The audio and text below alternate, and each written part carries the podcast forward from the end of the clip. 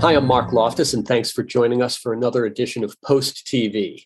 Today I'm speaking with Thomas Burns, who is the Chief Technology Officer for Media and Entertainment at Dell Technologies. Tom, thanks for joining us. Thank you, Mark. It's great to Good be to here. see you. Uh, I know that you guys are going to have a presence at NAB uh, in just a couple of weeks.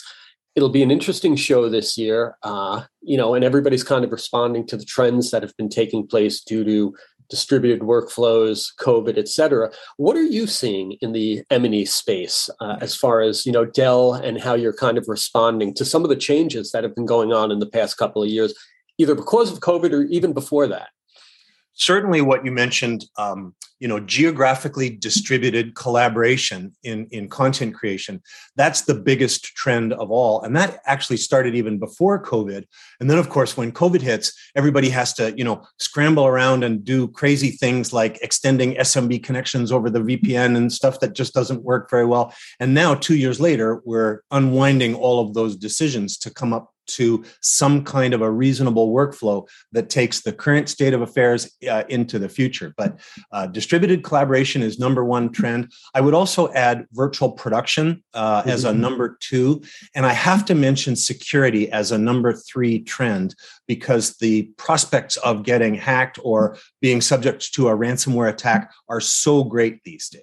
So mm-hmm. those are my three trends, but there's all kinds of things happening at the, the high level and at the right down in the weeds with individual, you know, NVMe over fabric kind of protocols. All right, so let's start with maybe uh, distributed workflows. We've been seeing that trend increase, and uh, I'm here in the New York market where real estate is, you know, expensive to outfit a facility. You've seen some of these larger visual effects facilities say that their employees don't have to come back to the physical space. They can work remotely. Is that the future of the facility these days, where it maybe isn't going to be so much the on premises uh, footprint that we've been used to? And again, the distributed talent pool. Uh, and are your products being geared towards that trend? Absolutely. Um, the the distributed trend started, as far as I know, almost 10 years ago in San Francisco or Northern California, I should say. Because the traffic is so bad, a hmm. given VFX supervisor would leave work at three to beat the traffic, pick up their kids from school, have dinner, and then go right back to work in a secure way from their basement office. So VFX users have been doing this for a long time. Then COVID hit and everybody had to do it. Now, you know that there's 15 different protocols and different techniques and different ways to doing it.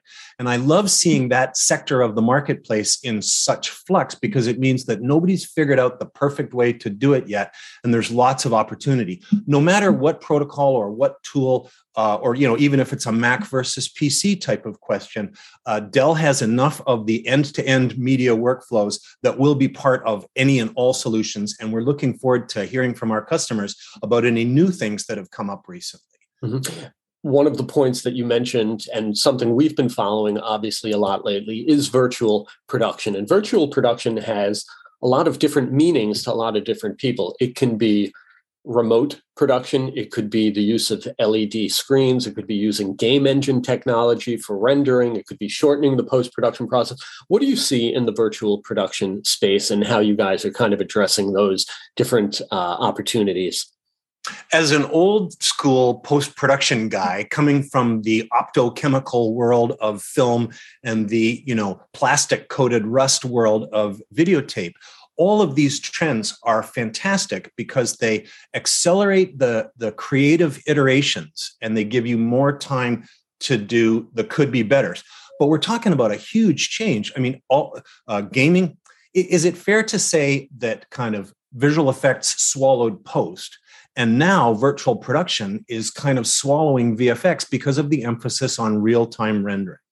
Right. And, now that and shortening everything on the back end, where what you're seeing during production very well could be final render of uh, what would be effects that typically would come along in the post production process months later. 100%. And that uh, kind of bleeds into the first point of distributed uh, collaborative production, because if you're seeing finals on your own screen at home, you don't need to go into the fancy 4K DI suite just for a VFX review you can mm-hmm. final your own works, or at least your supervisor can final their own works from their home office instead of having to be in a calibrated environment. Now, for final finaling, of course, we're going to be in a calibrated environment. So that part of the bricks and mortar part of these workflows won't go away. Mm-hmm. Uh, uh security is another component that you said, something that people maybe often over overlook uh, in in their workflows and stuff. What what are some of the uh, changes that you see going on or protections that are being put in place? It's a tough sell when you have to go to the board or the CFO and ask for money to uh, strengthen your ransomware defenses. Um, nobody wants to spend that money, but if you've ever been part of, if you've ever been subject to a ransomware hack, then there's a lot more at stake than just spending the money to do a disaster recovery scenario. In a ransomware scenario, you can do kind of a, a good, better, best approach where you start with something as simple as snapshots uh, moved to uh, another volume. And that that'll it's kind of clunky, but it works. And then you have kind of the middleware where you implement a product such as Superna's ransomware defender. And, and Superna is going to be coming out with their air gap 2.0 solution, which we're going to be showing at NAB which really is the belt and suspenders approach to ransomware or any other kind of malicious actor in your network for those kind of security defenses. What exactly is it? Is it some kind of firewall protection? Is it a software protection? Like, where does it fit into, say, your typical workstation user or your studio that maybe has networked workstations? Let's say you have your production core storage, mm-hmm. and you want to be able to have a disaster recovery site that may not be the same quality as your core storage. It may mm-hmm. be a lesser capability. But if the snapshots are being done automatically, if they uh, pro- if they provide a good uh, look at your data at any one point in time, then you can always recover from a ransomware attack. The thing that um, third party software such as Superna Ransomware Defender give you is the ability to notice when bad stuff is happening on your storage or in your network and effectively pull the plug to stop the bad stuff from happening. Then you can look at comparing against your disaster recovery site and ameliorate the damage that's been done to date. Hopefully, the damage is uh, just a little bit. So you're actually how, identifying it before it gets to the worst case scenario there. Absolutely, because if you leave it to the operators, um, half the time these these ransomware defenses start encrypting files before any alarm bells go off. That's the kind of thing that ransomware defender can spot and shut down uh, without human interaction. Mm-hmm. Uh, when I think of Dell, uh, I always think of the precision line as being the tools that the media and entertainment creatives are using, whether it's for editing or graphics and things along those lines. What's the latest happening with uh, Precision? Are there any other products that maybe I'm not aware of that are well suited for M&E? At NAB 2022, we're going to be showing a bunch of new precision workstation models with a wide range of CPUs. PCIe 4 bus bandwidth gives that media and entertainment oomph for those high volume kind of workflows, as well as high dynamic range displays and even um, some network gear from Dell Networks that allows you to do leaf and spine or fully meshed topologies.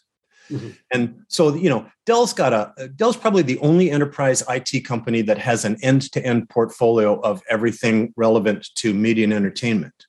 But I want to talk a bit more about that uh, distributed collaborative workflow that we were mentioning earlier, because we mentioned the one part, which is the remote protocol by which uh, a VFX artist or somebody can work from home, where it's secure.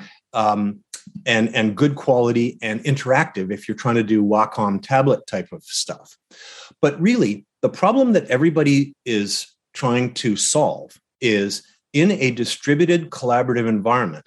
How does you know if we follow the Movie Labs 2030 vision and we say that everything has to get uploaded to an object store first and never moved how do you do the data management to get from that global namespace down to the performant edge where the artist is actually working on the material? Because in this new world, you got to have three things, right? You got to have a global namespace. And right now, the only technology that can do a truly distributed global uh, uh, strongly consistent namespace is an object store. Now, for Movie Labs, they say put it in the cloud. Well, the cloud is an object store for a reason. It's the only thing that is scalable to that point where all of my hundreds of petabytes of assets can be stored in a single namespace and I never move. If I'm moving assets around as part of my uh, workflow and I'm not adding value to them while I'm uh, moving them around, I'm doing it wrong. You got to mm-hmm. ingest them once and never move them. Bring the uh, compute to the media rather than the other way around. So if we have a, a, a, a distributed object store that is my global namespace, and that can be from the public hyperscalers if you want to pay retail, or that can be something that Dell can do a cloud adjacent business model for you, Project Apex, things like that.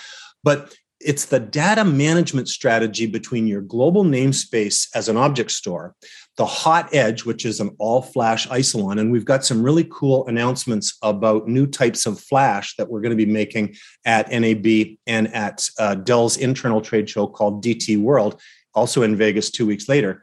And so all flash is now uh, cheap enough that it, it, it, it becomes the performant edge. So you got the, you know, object is the new core, flash is the hot edge, and we back that up with the Superna ransomware solutions. And so that provides your nice tight triangle. How you manage the data migration strategy in that triangle, that's the thing that makes your business profitable. Whereas somebody else who doesn't manage data uh, as well as you do is going to be less profitable. It's all about that managing data in your workflow. It's interesting how you say all flash is now affordable. That's something that you wouldn't have thought about not not too long ago. So incredible how things have have uh, evolved over the past couple of years. There's still a huge place for spinning disk, and we have a number of archive uh, products. Because you know, if somebody's not uh, geographically distributed, or if they're able to stay in an all file world, it's a little bit simpler to keep everything in a single Isilon global namespace, even when you have two or three sites like a hub and spoke type of topology but for the very large content creators. And as we see this merger and acquisition activity of everybody buying everybody else, it looks like things are getting bigger and bigger. And that's when we need this, you know, distributed core, uh, performant edge, and protected backup. That's really the new paradigm for data management in media and entertainment. Mm-hmm. Uh, I know that you said that Dell's displays are going to be prominent at NAB. Is that something that you could touch on? If you've got 450 artists on the floor in a VFX shop, you can't buy them all a $50,000 uh, reference HDR monitor.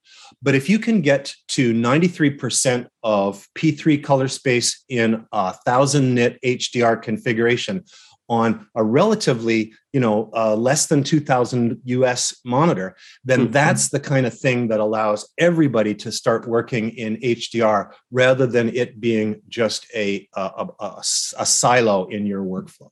Mm-hmm. Great. Well, I'm looking forward to connecting with you uh, in a couple of weeks at NAB, some, seeing some of this new technology in person, and uh, hopefully we can talk later on in the year just to see how these trends have moved forward. Looking forward to it. Great. Thanks for your time, Tom. We appreciate you uh, sharing some insight as to what's going on with Dell Technologies and uh, look forward to connecting again. Thank you, Mark.